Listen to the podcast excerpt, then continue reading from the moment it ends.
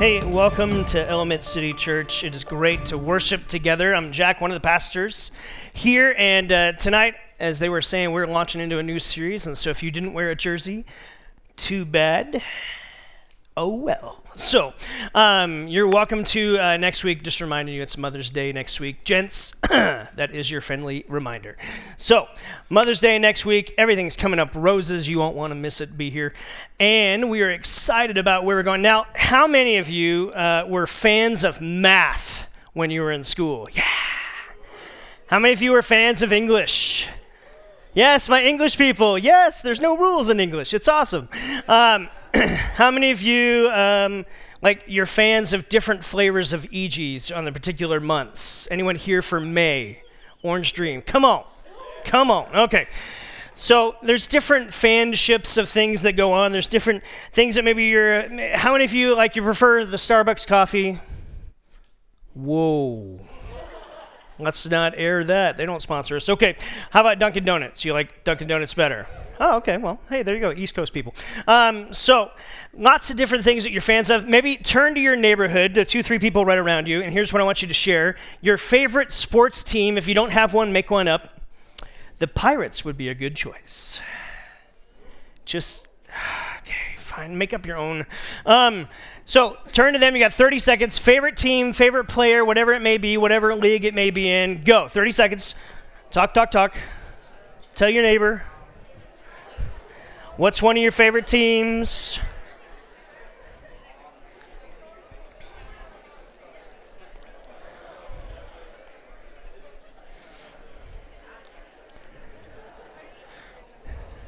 All right, talkie, talkie, talkie, done. Okay, so you had plenty of time there in that thirty seconds to share a little bit of your fanship and the things that you support. How many of you have been fans of your team since you were a kid? Okay, how many of you like just moved here and you're like, oh, other people root for it, and no, I guess I'll root for it too.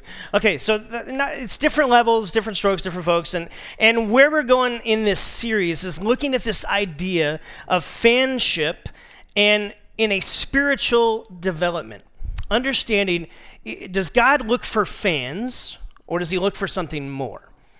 And if you've just looked at the title of this, you can kind of begin to guess where we're going. But I want you to kind of get on a journey with me, and, and we're going to spend the next few weeks looking at this, and Brian's going to teach one of these sections. We're going to look at this idea of fanship or followership, and looking at this notion through the Scriptures, what Jesus is actually calling us to. And to get there, I want you to think back to your very first job, not the one that paid you by check or direct deposit, but your first job, like in your family, okay? Maybe you had a family job, some chores, duties that you had to go be a part. Maybe you even kind of branched out and you did, like you went around and were kind of like weeding yards. Anyone weed yards to make money? Like cash became your friend and you're like, whoa, this is awesome. Andrew Jackson, twenty dollars, it's amazing, and that's changing, okay? So there are lots of crazy things that you would do. How many of you ever, anyone ever have a lemonade stand? Really? Anyone? Did you try it? Okay. Did it work? You know, I've seen some lemonade stands work. Like, like the one little girl who has the lemonade stand, who gets her dad to kind of build the, the rickety kind of stand that's there, the, the lemonade, you know, fifty cents for a glass. And she's out there one day, and like a couple people stop. And so she's like, well, I'm going to try it again tomorrow. And so she goes back out tomorrow, and then the next day, and then the next day. And it kind of takes off in her neighborhood. Maybe she's going door to door, handing out flyers, letting people know every Saturday we do this. And it kind of takes off. And then she gets the phone call that it's to come to the school carnival, right? And she gets to set up her, her lemonade stand there at the carnival, and she just enjoys that, and then that kind of takes off a little bit, and people start talking, and she gets invited to other little festivals and art festivals and things that she's going to, and pretty soon, like, she's got to, like, do special orders of lemons. Like, there's like a lot of professionalism that's going into what started off as this hobby, and like, she's got to have spreadsheets and figure out all expenses of everything that's going, and she just goes and goes and goes, and then finally it comes to a point of a decision moment, right? Am I going to continue this? Am I going to hire employees? Is this going to go to a whole nother level of lemonade stands? She's got to come to this place of making a decision. Some of you are parents. You're like, man, I wish that was my kid. My kid likes bed sheets, not spreadsheets. It just, just whatever you may be, it's a decision moment for her, right? And the truth is, you know that moment. You know that moment. That moment where you're deciding, okay, is this just a hobby? Or is this something I'm actually going to put a lot more effort into? Is it going to take on to something more? Is this? Am I just test driving this relationship or test driving this opportunity? Or am I going to really go for it and invest into it, put my heart behind it? We understand this from a business point of view. We also really understand it from a relational standpoint and the relationships that we have. We, we call it the D T R, right? You ever had a D T R? If you've had one, you'll remember. The D T R is the conversation that you have where it says, let's define this relationship, right? You've been dating for a while, and all of a sudden it's the D T R. Hey, are we just test driving this thing, or are, are we going somewhere with this? Are we, let's define this relationship. And in that moment, you're doing assessment. You're, you're kind of looking back over the, the past, and you're kind of forecasting into the future, and you're giving a lot of thought and contemplation to it, and then you're making decisions. And in essence, what this series is about, in, in a bottom line, in a sentence, is this is about a spiritual D T R. Now, I know for some of you, you got dragged here by someone, and you got dragged in here, and you're sitting here out of spite, and you don't want to be here, and, and I'm sorry that you're here. I hope that somewhere along the line in this conversation and in worship that God touches your heart in a way that you go, okay, that wasn't all that bad. We're not going to embarrass you or do anything. Maybe you've been coming to church for just a little bit. And this whole idea of the preacher dude talking about like defining the relationship with Jesus and God, and oh, I'm not ready for that. Fine. Sit back. Be our guest. For a lot of us, we've been walking with Jesus for a while. And in essence, every good, healthy relationship has to have D T Rs from time to time, don't they? You know this to be true. And it's the same way spiritually. And so in essence, what we're going to do is kind of look at a couple key passages tonight that Jesus, in a way, kind of lays out a spiritual D T R to some of his early followers, his disciples, the twelve disciples that we know about from Matthew, Mark, Luke, and John, and also those that would be called the followers or the disciples of Jesus. Those were kind of the crowds, the outskirts of people. And I want to look at these two passages and then a couple key questions. And this week, my invitation for you is just simply, along with me, wrestle with this for your own self. Own it for your own self. And just go on a journey to figure out, where are you when it comes to your spiritual followership or fanship or relationship with Jesus? Because he's going to challenge and he's going to ask for some different things. So if you have your Bibles, you can go to Luke chapter nine. We're going to be there. If you're on YouVersion, you can go there. Uh, all the notes and everything are in Luke chapter nine and there on YouVersion. So in Luke chapter nine, Jesus is having this moment of prayer. He's surrounded by his twelve disciples. That's the setting, okay? So he's got this moment of prayer, and then he kind of snaps out of this moment of prayer, and he turns to his disciples, and he asks them two questions. They're kind of challenging questions, but here's the first question that he asks. He turns to them once Jesus was praying. In private, disciples were there, and he asked them, hey, who do the crowds say I am? Who do the crowds, who do the people, you know, all those people that have been hanging around and showing up at places when I show up, who do they say I am? And so the disciples answer, well, these are kind of the things we're hearing from people. And they say, well, some say you're John the Baptist. Others say Elijah. Still others say that you're one of the prophets from old that have come back. And then Jesus asked them, but what about you? To his twelve disciples, who do you say that I am? Who do you say that I am? Friends, wherever you are in your spiritual journey, especially if you're just starting out, I believe this is the most penetrating question in the Bible, period. Hands down, no seconds. There's nothing even close to this. Who you say Jesus is matters to the, the ultimate. How you answer this question matters. Who do you say I am? Jesus asked. And I bet there was a long pause. See, this is probably a year and a half into following Jesus. There's been lots of cool things, lots of healings, lots of great teachings, lots of miracles that they've seen. But they probably heard a lot of people questioning. There's been a lot of pressure from the religious elite around him. I bet even in their own selves, those twelve disciples are, are wrestling. Yeah, yeah, who are you? Who are you really? And I bet they're wrestling with that. And then Peter. Peter speaks up and he says, "You're the Messiah. You're God's son. You're the promised one that he said he was spe- he was sending. That's who you are, Jesus." And then Jesus doesn't celebrate that. Here's what he says. Shh. Be real quiet about that, okay? Don't tell anybody. Because I think I always find that odd. I don't know if you find that odd when I was reading through here. Like, if Jesus was, he is the Son of God, and if someone said, hey, you are the Son of God, like, I think I would tell people, like, yeah, that's it. You got it. You nailed it. But he's telling them to be quiet. Why? Because this whole time, what we're going to see in this next passage is that the people are beginning to see this through a military lens. Beginning to see that Jesus' power and influence is beginning to sway, and they want him to take over. Remember, they're in captivity. They want him to overthrow. They have a plan in mind of how this is going to play out, and Jesus' plan is totally different. In fact, he begins to give behind the curtain peek right here. He goes on, he reads this. This is what it says in verse twenty-three. Jesus strictly warned them not to tell anyone. And he said, here's how this is going to play out. See, I know you're already thinking you've got this plan played out, but here's how this is really going to play out.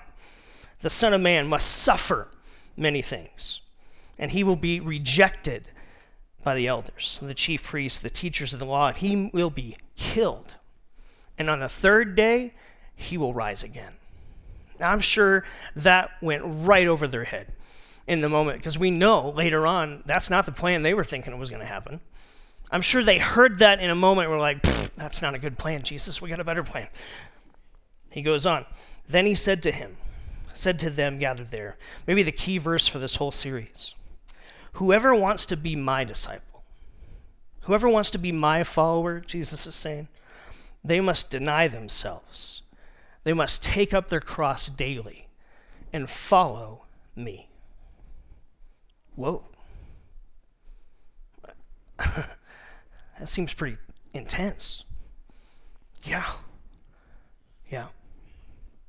Whoever wants to be my disciple must deny themselves, must take up their cross daily and follow me. For whoever wants to save their life, well, you're going to lose it. But if you lose your life for me, then you'll save it.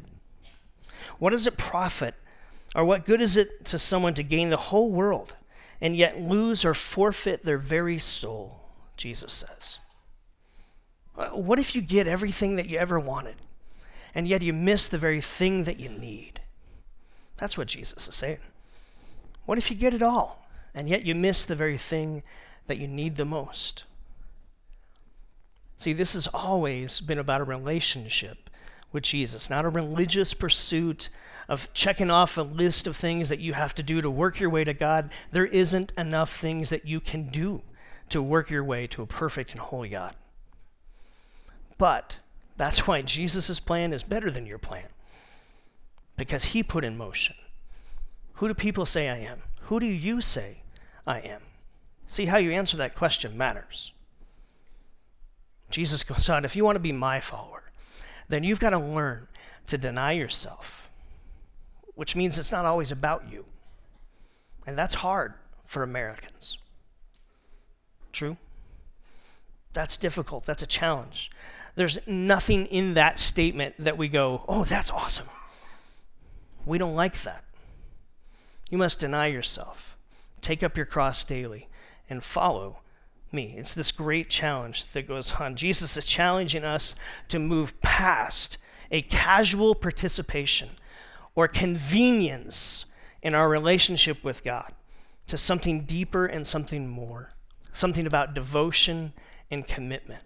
This isn't about you trying to work harder to have a relationship with God, but this is about you and I coming to a place to say, it's not all about me.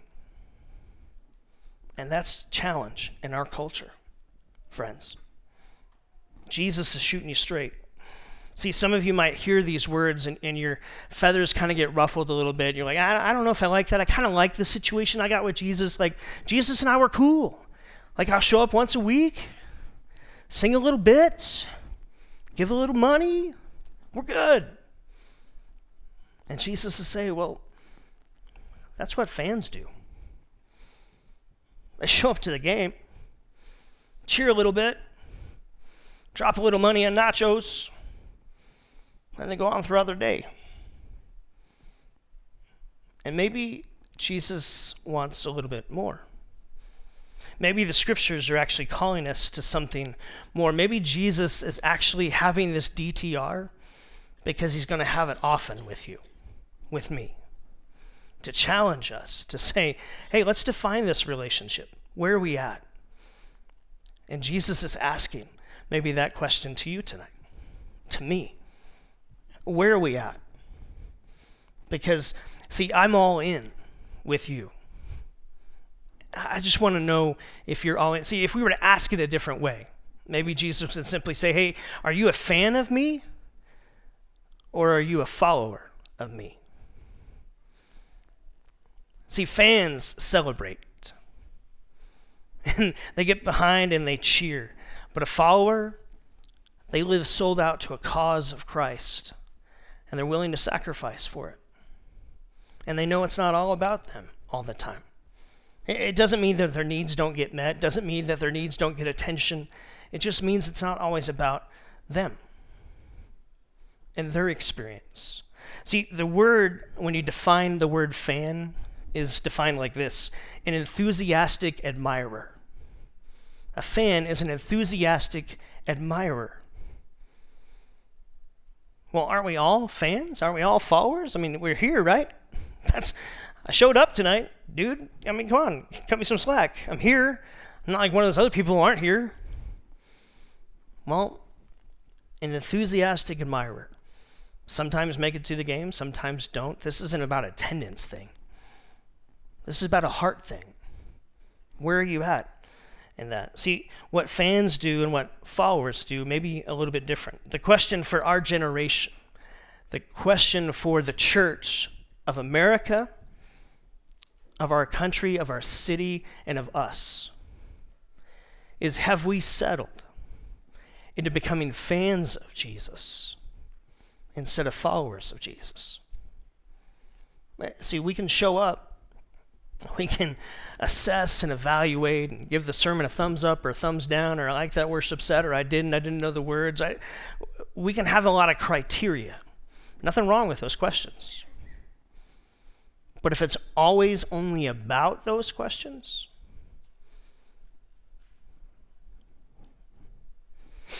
see, fans focus on celebrating Jesus. Followers focus on advancing the mission and the cause of Christ, of knowing Jesus and making him known. That's where the that's where their heart focus is at. And it's not always about their preferences. It's about a mission. And am I all in on that mission? Am I just an enthusiastic admirer of Jesus, or am I something more? See, I understand that we're all fans in some sense of Jesus. Me too. Because sometimes when it's the difficult things and Jesus is challenging me about, hey, are, are you going to really let go of that bitterness? You're going to keep carrying that around? Hey, here's what I've said about your resources and about how you're to invest those, and here's the opportunity I'm giving you to partner with me. Are you going to hang on to that? All of that? Well, Jesus, well, you don't understand. That person hurt me so bad. I get to hold on to that bitterness. It's, it's like my lucky coin, and you can't take that from me. And Jesus might say, you're right, I'm not going to take it from you, but I'm going to ask for it. Yeah, I'm not going to take your money, but I'm going to ask that you would invest your resources to a greater plan than just the plan you're working on. See, I've got a vision and a mission that's going on around this world, and, and would you be into it? See, Jesus, I think, is constantly coming to us individually, to his church in this United States. And friends, I wonder sometimes if we can have auditoriums full and stadiums full of people who are fans of Jesus, but who haven't gotten to the place of being a sold-out follower of Jesus, where they're letting him change and navigate and direct their life. Maybe the two questions that we wrestle with tonight is simply this: why are you here? Why are you here? Uh, why'd you show up tonight? Uh, is it because you got to sleep in this morning and you got to do church at night? That's pretty cool. Is it because you like the worship, because like your kids are connecting somewhere? Is it because of some of the benefits for you? And there's nothing wrong with those. Those are good things. And we, should, I hope you get those. We want those for you. But is there a bigger why that drives your relationship with Jesus? Is it just about the benefits that you get? Is it about being a part of something different? See, the other passage that we look at is in John chapter six, and I want to encourage you to read it this week. It's a long passage. I'm only going to touch on the beginning and the end. In the beginning, Jesus is, has this group of people, and there's crowds, just massive crowds following and showing up to Jesus. And there's things that are unfolding around him. And basically from time to time, this is what it says, verse one, Jesus crossed to the far shore of the Sea of Galilee, and a great crowd of people followed him because they saw the signs he had performed by healing the sick.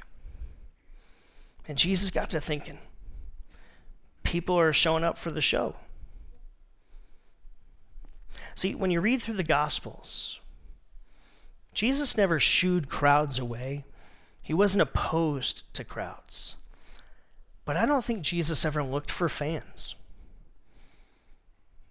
In fact, in John chapter six, what begins to unfold is the people come and they're hungry, right? And this is one of the greatest miracles you'll see is five thousand men that we know, many more women and children. Jesus takes five loaves and, and a couple fish, and he feeds this whole entire crowd. Just the feeding of the five thousand, this multitude, probably closer to fifteen thousand people there.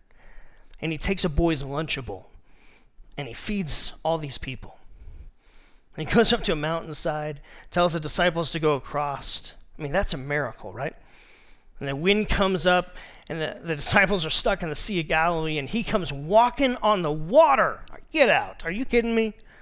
Walking on the water to them. Then he gets in the boat. They make it to the other side. Feeding fifteen thousand people. You ever do that? Me neither. Walking on water. You ever do that? Me neither. Gets to the other side, and the crowds discover he's there. And the crowds gather around. All the fans gather around. And Jesus proceeds to preach the hardest sermon he'd ever preached.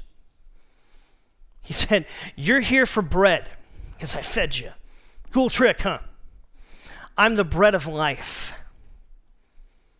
And unless you eat my flesh and drink my blood, you can have no part of me." Whoa, what? I was here for bread. And Jesus goes on and begins unpacking what that means. What he's doing is he's setting up what's going to happen. Jesus giving up his life, shedding his blood for the forgiveness of your sins, the brokenness you can't do anything about, trying to get to a perfect and holy God that you can't figure out a way to get there, but he's going to make a way for that to happen. And he begins preaching and teaching one of the most difficult, challenging passages you'll read in the Bible, in John chapter six. And in verse sixty-six, here's what you read. From that time on, many of his disciples turned back and no longer followed him. Huge crowds, fans. And Jesus preaches challenging. Hey, you want to be a part of my movement? You got to deny yourself. You got to pick up your cross, and you got to follow me where I'm going, not where you think I'm going. And from that time on, many people left and didn't follow. So much so, I think the heartache in Jesus, he turns to his twelve disciples. The guys have been with him for the last two years probably. And he asks this heart-penetrating question. You can read it yourself. He says, "Are you going to leave too?" Can you imagine that question coming out of your Savior's mouth to you? Are you going to bail too? And Peter, God bless Peter, he stands up and says, "Where else would we go? You alone have the words of life. Where else would I go, Jesus? I don't understand what you just talked about. Man, that blows my mind. But I'm all in with you. I don't understand it all. I don't get it all. I hate parts of it. But you're changing my life. And I've seen you change lives. And I'm here with you. This heart-penetrating question. So why are you here? Is it for the show? Nothing wrong with that. But maybe there's a deeper why. See, here's the deeper why of Jesus, why he's here, is because he wants to have a relationship with you, period. That's why he's here. That's why he came. That's why he lived. That's why he gave up his life for you.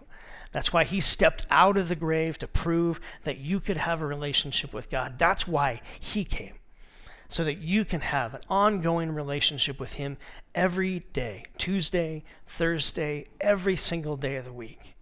That's his why. Maybe the second question is, are you all in? Are you all in as it comes to following Jesus? It's a challenging question. See, it's all about commitment, and we struggle with commitment in our culture. It's why every couples counseling or coaching that I do, before people will stand, no one gets to an altar and says, I kinda, maybe, sorta. No one does that, do they? They show up at an altar to say, I do. The problem is, in our culture, we have a tendency to drift toward this contract-style commitment versus a covenant-style commitment that we see in the Scriptures.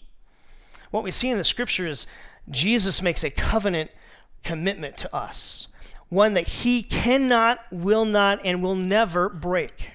He's one hundred percent in. And what he's wanting, what he desires most, and for us to be one hundred percent in. See, that's how great, healthy relationships work. You don't show up and go, well, I'll do my part. You better do yours. No one stands at an altar and says, well, I tell you what, I'll do these five things. You do those five things. We're going to be okay. We'll have a great twenty, thirty, forty-year run. No, no, no. That's what you do with A T and T and Sprint and Verizon. Hey, you uphold your end of the bargain. You don't drop my calls, and I'll, I'll pay my bill. You start dropping my calls, then we're done. I'll go somewhere else. That's our culture. And what Jesus is asking, I think, in this Define the Relationship is, hey, are you all in? And what does that look like as you've been following Jesus for two years? Probably different than it does when you've been following Jesus for twenty years. That's why D T Rs need to happen all the time. They happen in your relationships.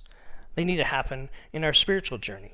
They need to get to the place where you say, okay, I'm going to let go of that bitterness because you tell me forgiveness is a better route, even though I don't want to. Okay, God, you're going to be in charge. See, if you're the only person calling the shots for your life and you never consult God in that, or you never ask for his wisdom and his insight for that, and you're just driving the train, then friend, you may be a fan.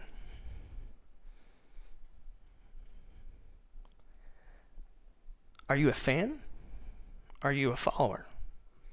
See, followers, they do one important thing. You know what it is? Take a wild guess.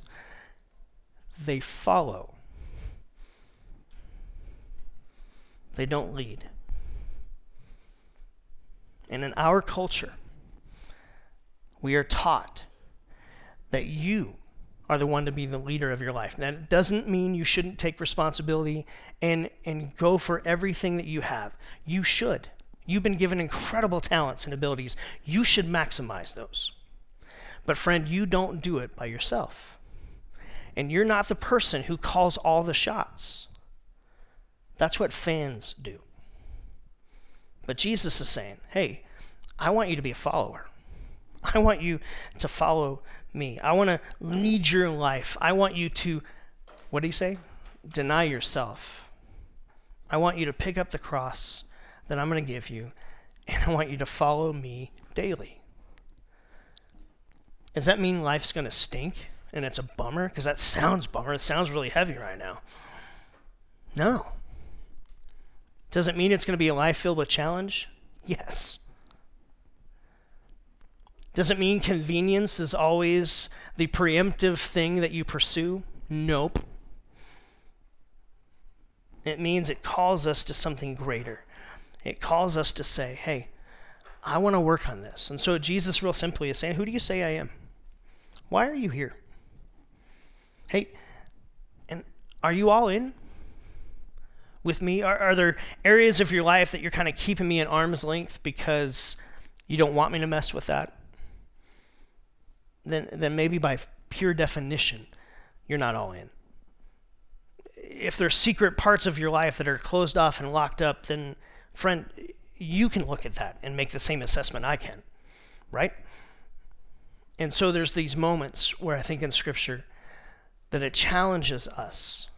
And Jesus is defining this relationship, you and him. And this is only between you and him. This isn't between you and the church, you and your person next to you. This is you and him.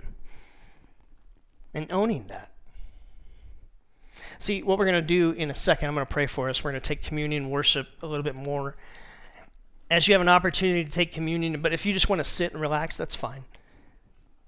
But communion, the act of it, is a constant reminder to us that Jesus knew his why, why he came.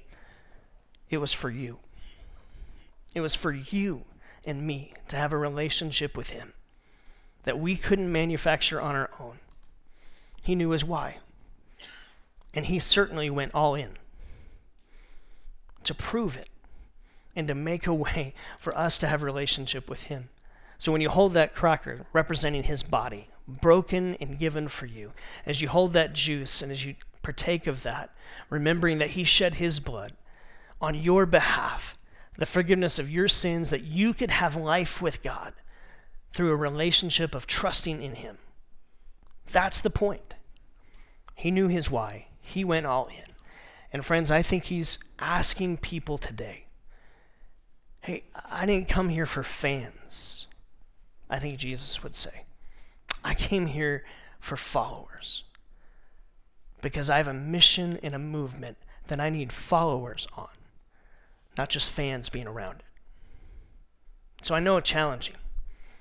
And so, Father, as we wrap up, as we prepare our hearts to take communion, as we prepare our hearts to sing, this is heavy. It's been heavy all week.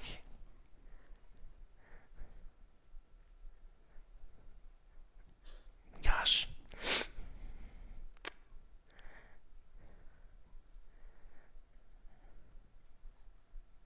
Father, there's areas of my own life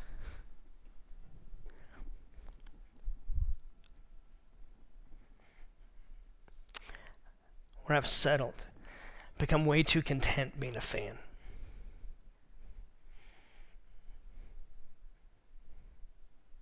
God, there's areas in your church, across our country, around our city, where we've settled into being fans of you. We celebrate you, and it's awesome. But we don't get behind the cause and the mission with everything that we've got. Would you forgive us of that? Would you call us to something greater? As we partake in communion, would you remind us that we're your why, why you came, and that you're all in in a relationship with us. We can't lose it. Even if we've taken U-turns and detours, we don't lose the grace and the hope and the love that you have extended to us. We've just walked away from taking it. So would you help us to take it again and allow that to fuel us to want to be a follower of you, giving our hearts and our lives and every area of our lives to you. As we worship you, as you stir our hearts to want to choose you most and most often. We ask that in Jesus' name. Amen.